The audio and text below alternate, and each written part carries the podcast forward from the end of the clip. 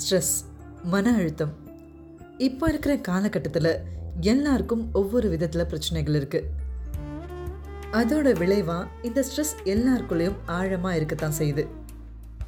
இந்த ஸ்ட்ரெஸ்ஸுங்கிறது அந்த பர்டிகுலர் மொமெண்ட்டை மட்டும் சார்ந்திருக்காது.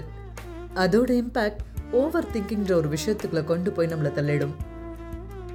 அந்த நிகழ்வு எப்பயோ முடிஞ்சு போயிருந்தாலும் அதை ப்ராசஸ் பண்ணுற விதம் இருக்கு இல்லையா? அதில் ஸ்ட்ரெஸ் ஆகுறவங்க தான் நிறைய பேர். அது எப்படி யோசிக்காம இருக்க முடியும்னு நினைக்கலாம். கண்டிப்பா யோசிக்கணும் நிறைய யோசிக்கணும்.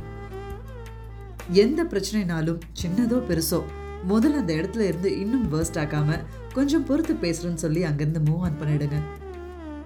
உடனுக்குடனே ரெஸ்பாண்ட் பண்றதுல தான் நம்மளை மீறி வார்த்தைகள் உணர்ச்சி வேகத்துல வந்துடும் தனியா இருக்கப்போ யோசிக்கிறோம் இல்லையா?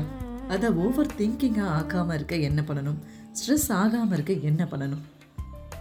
ரொம்ப சிம்பிள்ங்க. லேயர் பை லேயராக ஸ்ப்ளிட் பண்ணி ப்ராசஸ் பண்ணுங்க.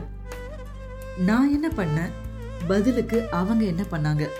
ரொம்ப முக்கியமாக இதே நான் அவங்க இடத்துல இருந்தால் எப்படி ரியாக்ட் பண்ணிருப்பேன்னு யோசிச்சு பாருங்க.